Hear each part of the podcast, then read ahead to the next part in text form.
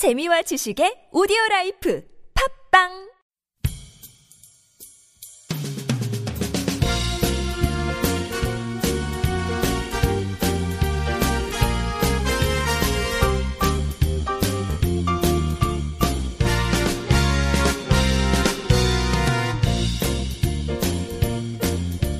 안녕하세요. 이동훈 기자입니다. 안녕하세요. 김준성 기자입니다. 안녕하세요. 문경환 기자입니다.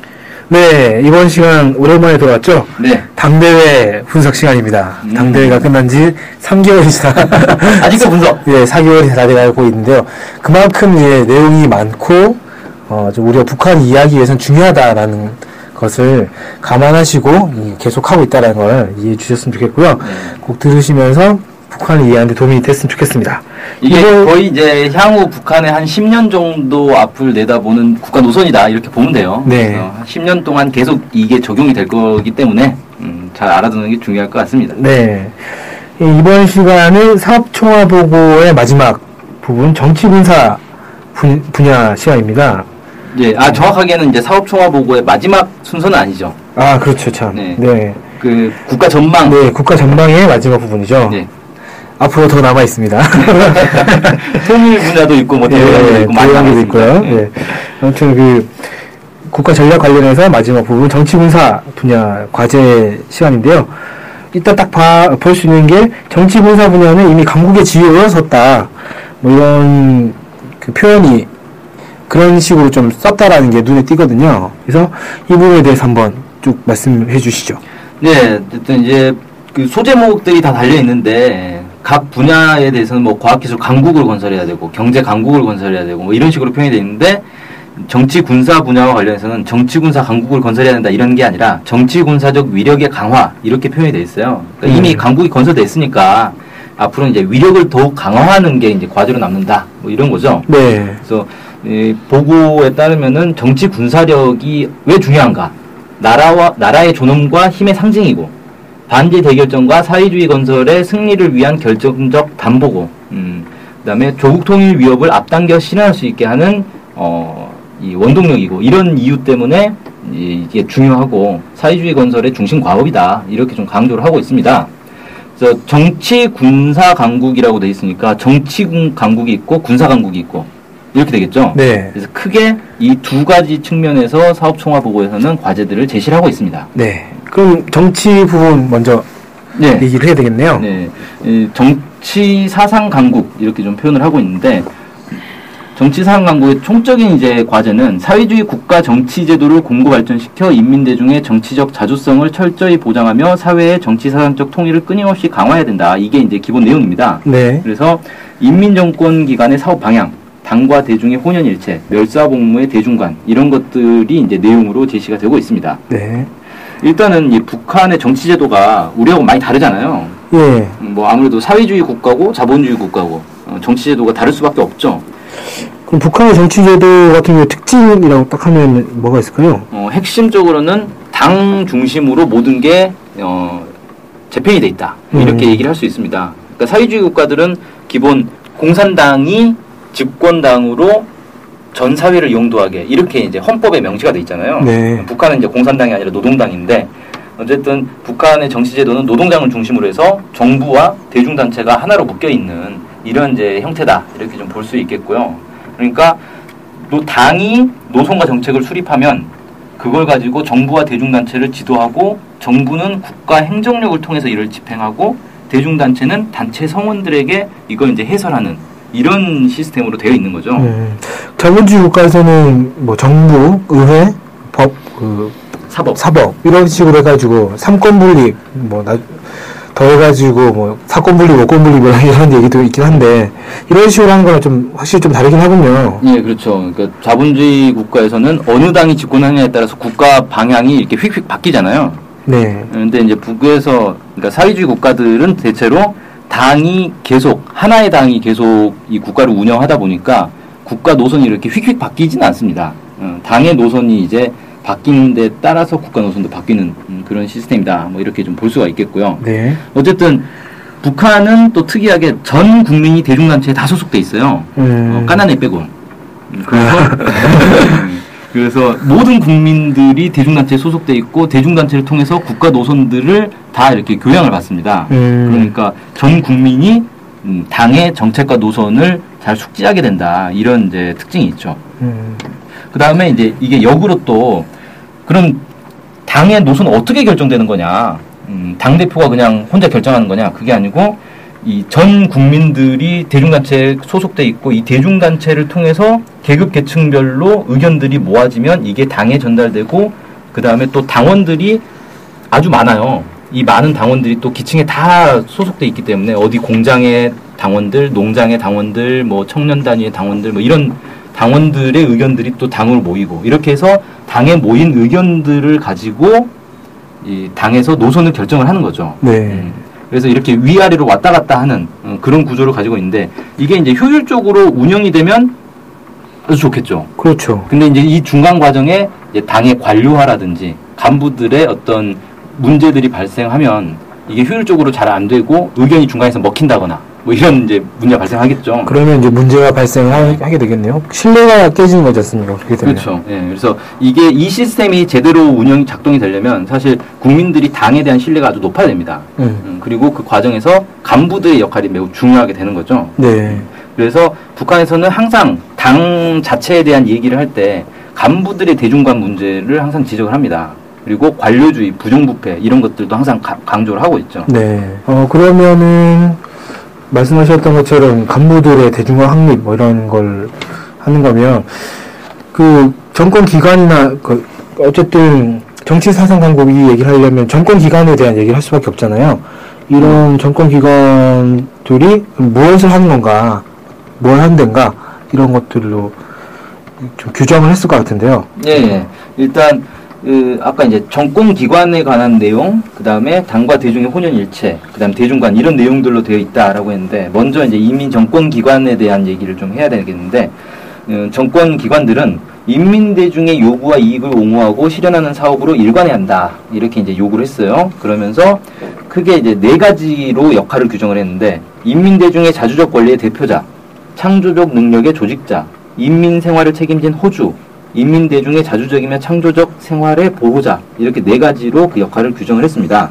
음. 그래서 다양한 이제 과제들을 쭉 제시를 했죠. 여기에 맞게 이 역할에 맞게 다양한 과제들을 좀 제시를 했습니다. 뭐 대충 살펴보면 이런 것들이에요. 이걸 구체적으로 다 얘기하자면 너무 양이 많아서 간단하게 정리해 뭐냐면 인민들이 국가 관리와 사회 정치 활동에 적극 참가하도록 독려해야 된다. 그래서 쉽게 말해서 뭐 선거 같은 게 있거나 아니면 정치 행사가 있을 때 여기에 어, 주민들이 잘 참가하도록 독려하는 문제. 그 다음에 사회와 집단을 위해서 어떤 보람찬 삶을 영위하도록 어, 이렇게 이제 하는 문제 이런 것도 제시했고요. 그 다음에 어, 대중들에게 유족하고 문명한 생활 조건, 안전한 노동 조건, 충분한 휴식 조건, 최대한의 사회적 혜택 보장 이런 것들을 마련해야 된다 이렇게 얘기를 하고 있습니다. 네. 그래서 이 국민들이 사회주의 제도를 아주 이제 옹호하도록 이렇게 만들어야 된다 이 얘기고요. 그 다음에 초등학원, 중등학원, 육아원, 애육원, 양로원 사업을 잘해야 된다. 이건 이제 쉽게 말해서 사회적 취약계층들에 대한 사업을 잘해야 된다. 뭐 이런 거죠. 그래서 이걸 고아 문제나 무위탁 노인 문제를 국가에서 책임져야 된다. 이렇게 얘기를 하고 있고요. 그다음에 준법 교양과 법적 통제를 강화해서 이 법과 규정이 자각적으로 잘 지켜지도록 해야 된다. 이런 내용들이 있습니다. 네. 네, 그 다음 이제 두 번째로는 당과 인민대중의 혼연일체에 대한 얘기가 나오는데요. 여기서는 이 혼연일체가 당의 생명력의 원천이고 사회주의의 불패성의 담보다 이렇게 이제 얘기를 하고 있습니다. 네. 그래서 어, 당원과 근로자들에 대해서는 김일성 김정일주의로 튼튼히 무장하고 어, 당의 둘이에 사상의지적으로 도덕의리적으로 단결하고 어, 뭐 이런 것들을 요구를 하고 있고요. 청년들에 대해서는 일심 단결의 전통을 이어- 이어서 당을 맨 앞장에서 옹이해야 된다. 뭐 이런 내용들이 나오고요. 당과 근로단체와 정권기관에 대해서는 모든 사업을 일심 단결을 강화하는 데 지향시키고 복종시켜야 한다. 이런 내용들이 나옵니다. 네. 그다음에 마지막으로 이제 대중관 얘기가 나왔는데 음, 대중관과 관련해서는 이제 전체적으로는 이런 얘기했습니다. 인민대중의 요구와 이익을 첫 자리에 놓고 인민을 위해서 멸사복무해라. 어, 인민을 믿고 인민에 의거하여 모든 문제를 풀어나가는 원칙을 견지해라. 이렇게 이제 과제를 제시를 했고요. 네. 특별히 이제 당 간부에 대해서는 이렇게 얘기를 합니다. 사람의 운명 문제, 정치적 생명과 관련된 문제들은 심중히 대하라. 어, 함부로 어, 대하지 말라는 거예요. 네. 사람들이 아파하는 문제, 사업과 생활에서 걸리고 있는 문제들을 책임적으로 풀어줘라. 음. 이렇게 얘기를 하고 있습니다. 그래서 음, 이걸 통해서 광범위한 대중들을 당의 두리에 튼튼히 묶어 세워야 한다. 당의 주위에 묶어 세워야 한다. 이렇게 얘기를 하고 있고요. 네. 그다음에 특별히 사법기 검찰과 안전 보위 기관에 대한 얘기가 나옵니다. 그러니까 우리로 치면 이제 뭐 경찰, 검찰 이런 얘기죠. 네. 사회주의를 내부로부터 와해시키려는 책동을 제때 적발 분쇄해야 된다. 이렇게 얘기를 하고 있습니다. 그래서 어, 사상과 제도, 계급 진지와 일심 단계를 굳건히 수호할 것 이런 것들을 요구를 하고 있습니다. 네. 여기까지가 이제 정치 사상 강국에 대한 내용이고요. 네. 그 그리고 이제 군사 강국 얘기를 해주셔야 되겠네요. 네, 그 다음에 나오는 게 이제 군사 강국이겠죠. 가장 먼저 뭐라고 얘기했냐면 제국주의자들과의 장기적이고 첨예한 대결 속에서 사회주의 위협의 승리를 이룩해 나가자면 성군혁명 노선을 항구적인 전략적 노선으로 삼아야 한다. 그래서 성군혁명 노선을 계속해서 가져갈 거다. 이렇게 음. 이제 얘기를 하고 있는 거죠. 네. 특히 혁명 무력 국방력의 강화 발전이 곧 어, 당의 강화 발전이다 이렇게 얘기하면서 나라의 존엄과 인민의 운명은 혁명 무력 국방력에 의하여 담보된다 이렇게 강조를 하고 있습니다. 그리고 일각에서는 선군 이번 당대에 좀 선군 사상이나 이런 것들이 좀 약화되는 거 아니냐 이렇게 얘기하는 사람도 있었는데 이런 부분을 보면 전혀 그런 건 아니다라고 결론을 낼 수 있겠네요. 그렇죠. 예. 그리고 사실 올해 북한에서 있었던 주요 어떤 사건들 한번 쭉 보세요. 핵탄두 공개하고 어, 미사일 쏘고 뭐 SLBM 쏘고 이런 것도 했잖아요. 네. 다 성군 정치의 일환이라는 거죠. 네. 그래서 실제로 북한에서 어떤 성군 정치가 어떤 변화를 어, 가져온다거나 약화된다거나 이런 징후를 찾아보기도 어렵습니다. 음. 이렇게 보는 게 맞을 것 같고요. 어, 군사강국 강화의 과제는 이제 몇 가지로 나눠서 제시를 하고 있는데 먼저 군 자체를 강화해야 되겠죠. 네. 그 다음에 조선인민 내무군과 인민보안기관을 더 강화해야 된다. 그 다음에 국방공업, 그 다음에 사회 전체적인 과제 이런 것들을 좀 나눠서 얘기를 하고 있습니다. 네. 그래서 군 먼저 보면요. 인민군에 대해서 이제 이렇게 규정을 해요. 노동당의 군대고 사회주의 수호전의 결사되고 사회주의 강국 건설의 돌격대다. 이렇게 좀 규정하고 있습니다. 어, 우리나라에서 뭐 군대를 한국에서 군대를 뭐라고 하죠? 그냥 국가를 지키는 그렇죠. 군대 이렇게 하는 건데 북에서는 당의 군대라고 하는 게좀 네. 눈에 띄네요. 사회주의 국가들이 원래 다 그렇죠. 왜냐하면 당이 사회 전반을 이 영도를 하기 때문에 군대도 당연히 당이 영도하는 군대인 거예요. 음. 그러니까 당의 군대인 거죠. 네. 이게 이제 처음으로 이걸 바꿨던 게 구소련이죠. 고르바초프 시절에 예, 당의 군대에서 국가의 군대로 바꿨어요. 네. 군대를 규정을. 네. 그래서 군대 안에 당 위원회 이런 걸 다 해산을 했죠. 음. 그리고 망했죠. 아, 네. 그래서 다른 사회주의 국가들은 아 저러면 망하는구나, 저러면 안 되는구나라는 교훈을 얻었죠. 반면 교사를 받군요. 네. 음. 그래서 왜 그러냐면 사실 군대가 아주 특수한 존재잖아요. 여기는 무력을 갖고 있단 말이에요. 그러니까 군대가 맘먹으면 정권도 뒤집어 엎을 수 있잖아요. 그렇죠. 죠 그렇죠. 그리고 군대가 사실 약하면 어, 외부의 침입에 그냥 속수무책으로 당할 수밖에 없고. 음. 그래서 이 군대가 매우 특수한 존재인데 이 군대에 대한 통제가 안 되면 어, 많은 나라들이 군대를 제대로 통제 못해서 뭐 쿠데타도 일어나고 뭐 군에 의해서 정변 뭐 그다음에 군의 압박을 받아가지고 정권이 흔들린다거나 음. 이런 일들이 비일비재하단 말이에요. 네. 아니면 내전이 발생한다거나 뭐 이런 것들이 있기 때문에 사실 군을 어떻게 장악 통제하느냐는 사회주의 국가뿐만 아니라 자본주의 국가에서도 매우 중요한 문제입니다. 그렇죠. 예. 그래서 사실 우리나라도 옛날에 이제 군사 독재 시절을 지나고 나서 음 이제 민간 정부로 전환이 되고 나서 군을 어떻게 통제하느냐가 상당히 어려운 문제였잖아요. 네. 김영삼 정부 때도 가장 먼저 뭐 했습니까? 하나회 해체를 했죠. 자, 하나의 숙청해버렸잖아요. 네. 예. 그걸 통해서 기존의 이제 군 인맥들을 다 이제 잘라낸단 말이에요. 음, 그렇게 하지 않으면 사실 당, 그 정부가 군에 휘둘려 버리는 거거든요. 음. 그 노무현 정부 때도 사실 군 때문에 노무현 정부 상당히 많이 어려웠다 그래요. 음. 군에서 거의 노무현 정부를 인정을 안 하는 그런 분위기가 있었다 그래요. 음. 그래가지고 허위 보고나 이런 것들이 상당히 많았고 이게 언론에 사실 폭로되는 것도 몇 번 있습니다. 음.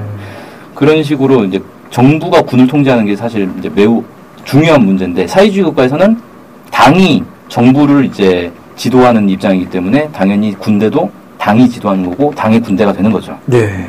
이런 이제 좀 체계가 우리하고는 많이 다르다 음. 이렇게 좀 볼 수 있겠고요. 군과 관련해서 이런 이제 과제들이 제시가 됐습니다. 군 건설의 총적 임무는 전군의 김일성 김정일주의화다 이렇게 좀 규정이 됐고요. 어, 당의 군대로서 당의 영도가 인민군의 생명이고 당 중앙과 사상과 뜻, 운명을 일치시켜야 된다. 어, 당 중앙을 결사 보유하는 성세가 되고 방패가 돼야 된다. 당의 명령 지시를 무조건 결사 관철해야 된다. 정치 사상 강군화, 도덕 강군화를 쌍기둥으로 삼아야 된다. 뭐 이렇게 얘기를 하고 있어요. 여기서 이제 그 쌍기둥 얘기가 나왔는데 이 강군화가 사실 북에서 4대 전략적 노선, 군력 강화의 4대 전략적 노선의 일환입니다. 그게 뭐냐면 정치 사상 강군화, 도덕 강군화, 전법 강군화, 다병정 강군화 이렇게 이제 네 개의 강군화 노선이 있거든요. 북한에. 네. 그. 처음, 처음 들어봤네요. 처음 들어봤죠. 네. 이게 사실 4대 그 강군화 노선이 있다는 건 알려졌는데 그게 뭔지도 사실 국내 언론에서는 거의 보도된 적이 없어요. 음. 어, 매우 북에서도 이걸 공식적으로 이렇게 공식 문서에서 공개한 적이 없습니다. 어떻게 그럼 알았어요? 어떻게 하셨어요? 아, 다 방법이 있습니다. 아, 이건 인터넷 찾아보면 군사 전문가들이 많이 이렇게 분석을 해, 아니, 북한 전문가들이 많이 분석을 해놨더라고요. 아. 저도 그거 보고 알았어요. 네. 북한의 공식 문헌에도 안 나오더라고요, 이게. 그 사람들은 어떻게 알았지? 아, 글쎄요. 네. 아. 그 다음에 전쟁 준비를 완성해야 된다라는 이제 과제가 있습니다. 그래서 훈련의 실전화, 과학화, 현대화 얘기하고 있고요. 한미의 전쟁 도발 특동의 고도의 격동 태세를 견제해야 된다. 항일 유격 대식 부대 지휘 관리 방법을 구현해야 된다.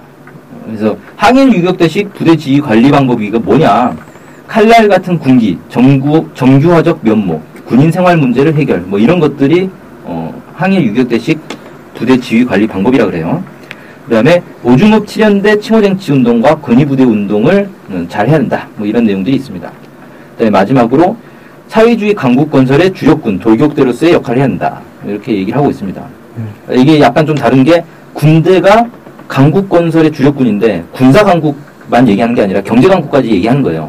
어, 문명국까지도 얘기를 하는 거죠. 음. 그래서 주요한 경제 건설 분야에서는 군대에서 하는 역할이 여전히 북한에서는 상당히 비중이 높습니다. 네. 그런 특징이 있다. 이번 여명거리 만드는 데서도 그 부대들이 많이 동원돼가지고 네, 군 투입됐죠. 뭐 주요 살림집 건설이나 이런 데서도 그 부대마다 막 하는 것 같더라고요. 네, 그렇습니다. 그래서 북한의 이제 주요 건설장을 보면 항상 군 아니면 이제 청년 돌격대 음. 어, 이렇게 이제 동원이 되는 거죠. 네. 자, 그 다음에 또 이번에 이제 좀 주목해서 볼 만한 게 인민군대 안에서 특수화, 귀족화, 관료화 현상과 특권 행세가 나타나지 않도록 사상교양과 사상투쟁을 강화해야 된다라는 과제가 이 사업총화 보고에는 없는데 7차 당대 결정서에는 좀 나옵니다. 음. 그래서 아 군대 안에 특수화, 귀족화, 관료화 현상, 특권 행세 이런 것들이 좀 부분적으로 나타나고 있는 것 아닌가. 음. 그래서 이 부분에 대해서 강조를 하지 않았나 뭐 이렇게 좀 보여집니다. 네. 이게 아무래도 북한에서 이제 군 중심의 어떤 경제가 그동안 이제 쭉 있어 왔기 때문에 군 자체에서 기업소를 운영한다거나 이런 게 있어요. 그러다 보니까 군이 이제 어떤 경제 이 경제권을 틀어지는 부분들이 있잖아요. 네. 그러니까 이제 군대 안에 특수화, 귀족화, 관료화 이런 것들이 발생할 수 있다는 거죠. 음. 그래서 이런 것들을 이제 잘 정리를 해야 된다. 이런 게 좀 강조가 된 거겠죠. 네. 그다음에 이제 군 다음으로 이 조선인민 내무군에 대한 이제 얘기가 나오는데 조선인민 내무군과 인민보안기관에 대한 내용이 나와요. 이게 쉽게 말해서 우리로 치면 경찰청에 해당하는 겁니다. 인민보안성이 한국의 경찰청에 해당하는 거고 이 인민보안성 산하에 있는 게 조선인민 내무군입니다. 음, 그래서 우리로 치면 뭐죠? 경찰청 밑에 있는 군대, 어, 의경, 의무경찰 뭐 이런 개념인 거죠. 음. 그렇게 보면 될 것 같고요. 인민 어, 내무군에 대해서는 수령보위, 제도보위, 인민보위의 칼을 더욱 날카롭게 벼려야 한다 이렇게 얘기를 했고 인민보안기관에 대해서는 사업을 결정적으로 개선하고 사건 사고를 막기 위한 대책을 철저히 세워 자기 지역과 관내를 사건 사고가 없는 안정 지역, 안정 관내로 만들어 인민을 위한 좋은 일을 많이 해야 한다 이렇게 뭐 얘기를 하고 있습니다. 음. 그러니까 뭡니까 범죄 없는 도시를 만들자 뭐 이런 거죠. 범죄와의 전쟁인가요, 그러면? 자, 그 다음에 국방공업에 대한 과제가 이제 나옵니다. 네. 보고에서는 세계적으로 무장 장비가 비상이 현대화되어 전쟁 양상이 달라진 점, 한반도 정세가 날로 첨예화되고 있는 점을 이유로 들어서 국방공업을 발전시키는 게 인민의 운명, 국가의 안정과 관련되는 사회적인 문제다. 뭐 이렇게 지적을 했습니다. 네. 그 국방 국방공업과 관련한 구체적인 과제는 이런 게 있어요. 국방과학과 관련해서는 국방공업의 주체성, 자립성을 강화하고 현대화 과학화 수준을 향상하고 정밀화, 경량화, 무인화, 지능화된 우리식의 현대적이고 위력한 주체 무기를 연구 개발해야 한다. 어, 무인화 기계들, 아니 무인화 무기들을 개발하라. 어, 그래서 요즘 북한의 무인기 얘기가 종종 나오는데 어, 이런 데도 관계가 있는 것 같아요. 네. 그다음에 국가 반항공 방어 체계에 대한 강조가 좀 되고 있습니다. 그러니까 반항공이라는 건 쉽게 말해서 북, 그 적의 항공기나 미사일 공격에 대비하는 걸 얘기하는 거예요. 음.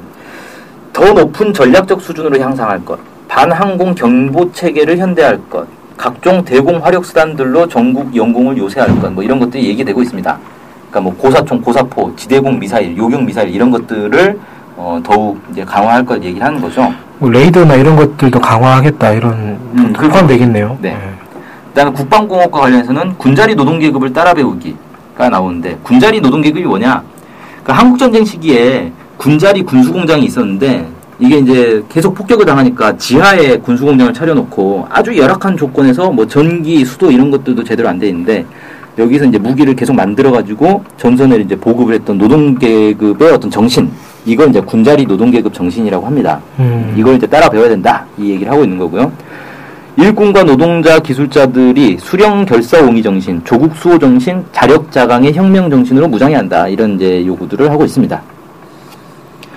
그다음에 이제 또 그 사업 총화 보고에는 없는데 당대회 결정서에 나온 얘기가 국방공업 부문에서는 당의 새로운 병진 노선의 요구에 맞게 핵기술을 끊임없이 발전시켜 핵무기의 소형화, 다중화를 높은 수준에서 실현하고 핵무기를 아, 핵무력을 질량적으로 강화하여 우리 조국을 동방의 핵대국으로 빛내어 나갈 것 이런 표현이 나옵니다. 네. 그러니까 사업 총화 보고에서는 사실 핵에 대한 얘기가 거의 없어요.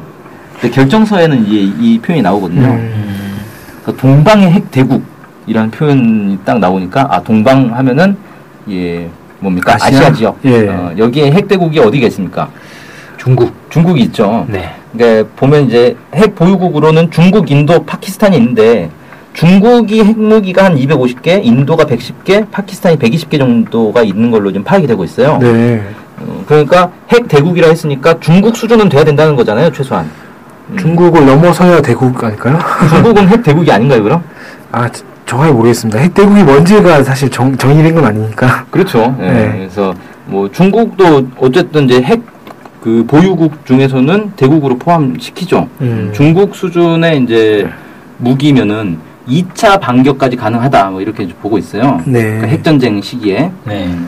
그래서 중국 수준은 최소한 이제 가겠다. 그러니까 북한도 이제 핵무기를 한 200개 이상 보유하려고 하지 않겠냐. 뭐 이렇게 좀 볼 수 있겠고 중국도 이제 수소폭탄을 보유하고 있단 말이에요.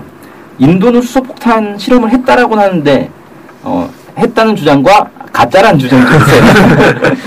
그래서 인도는 수소폭탄 보유국으로는 일단 분류는 안 됩니다. 네. 음.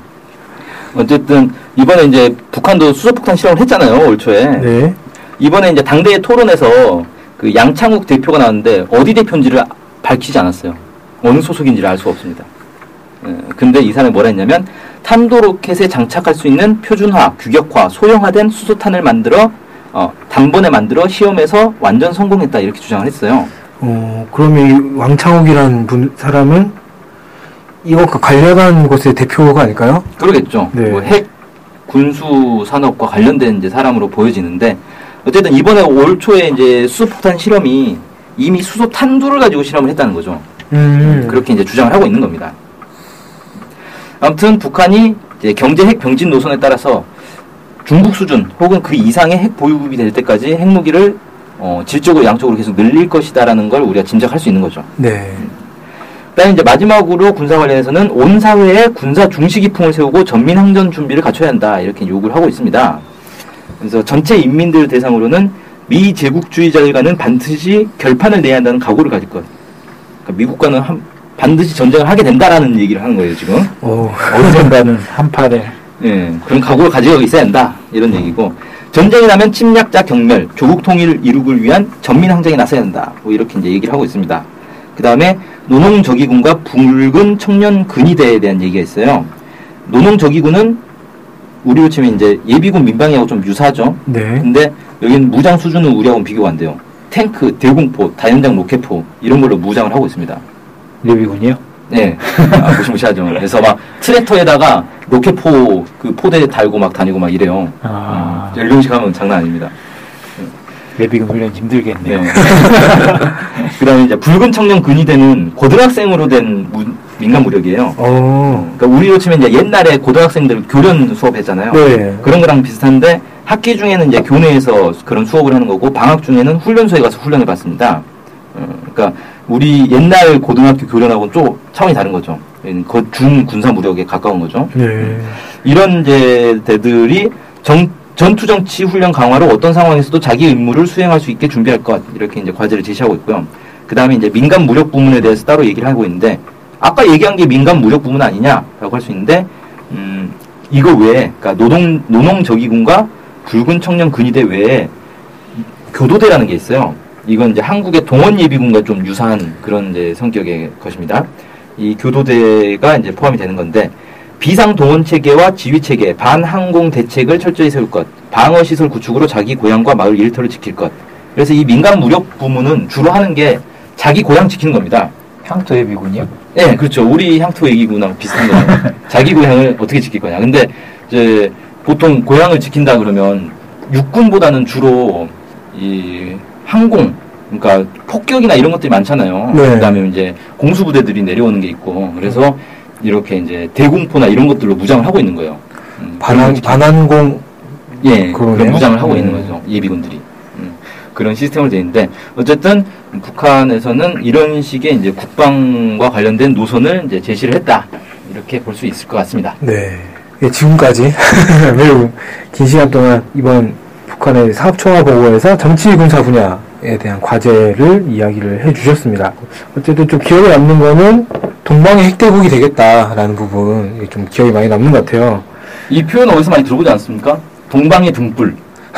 타고르의 시가 딱 아. 그런가요? 아무튼 동방의 핵대국이 되겠다라는 게 좀 아무래도 좀 기억이 많이 남는 시간이었던 것 같고요. 다음 시간에는 그러면 어떤 것이 준비가 되는 거죠? 예, 이제 남북 관계와 관련된 내용이 준비가 됩니다. 네.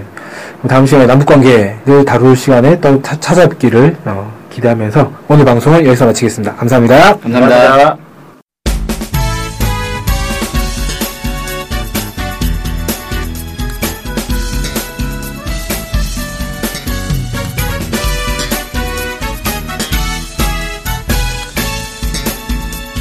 라면 좋아하세요?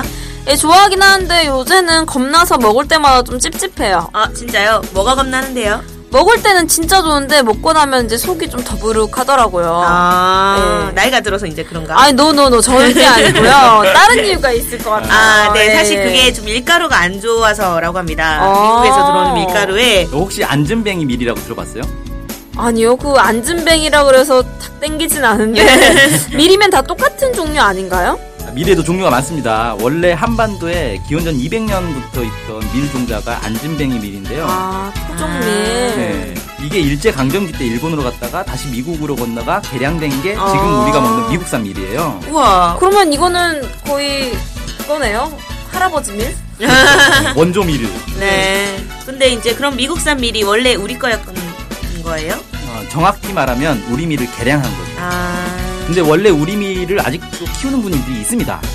네, 한국 사람이면 이 한국밀, 토종밀이 더 몸에 잘 받을 것 같은데요. 그렇죠. 이 안진뱅이 밀로 만든 라면이 있는데 저도 먹어보니 속이 불편하지 않더라고요. 근데 왠지 좀 맛이 없을 것 같아요. 저도 그런 선입견이 있었는데 맛은 일반 시중 라면에 비해 전혀 밀리지 않습니다. 그 어느 정도 급인가요? 요즘 유행하는 진짬뽕 급인가요? 아 짬뽕 라면은 아니고 그냥 일반 라면인데 뭐 신라면과는 뭐 대등하다. 아, 그 정도면. 괜찮죠. 그러면 네. 좀 가격이 비쌀 것 같아요. 한 박스에 20개가 들었는데 32,000원입니다. 어, 개당 1,600원, 1,600원 꼴인 것 같은데요. 아무래도 우리밀 라면이니까 건강을 생각해서 좀 비싼 라면 먹는다고 생각하시면 될 것 같고 사실상 풀무원, 풀무원에서 나오는 안튀김면 음. 네, 그 가격이랑 비슷한 것 네, 같아요. 네, 네. 그러면 근데 이제 이거 이름은 뭘까요? 네, 토종밀 안진뱅이밀 라면입니다. 주문은 NK투데이로 해주시면 됩니다. 전화번호는 070-4234-0501 휴대폰은 010-7561-0615 네, 이메일은 nktoday21 골뱅이 gmail.com입니다. 입금 계좌는 농협 302-1037-8710-41 예금주 김영경 김연경이 누구신가요? 저희 사무국장입니다. NK투데이가 추천하는 토종밀 안진뱅이밀 라면 바로 주문해보세요. 저도 주문하러 갑니다. 고고씨.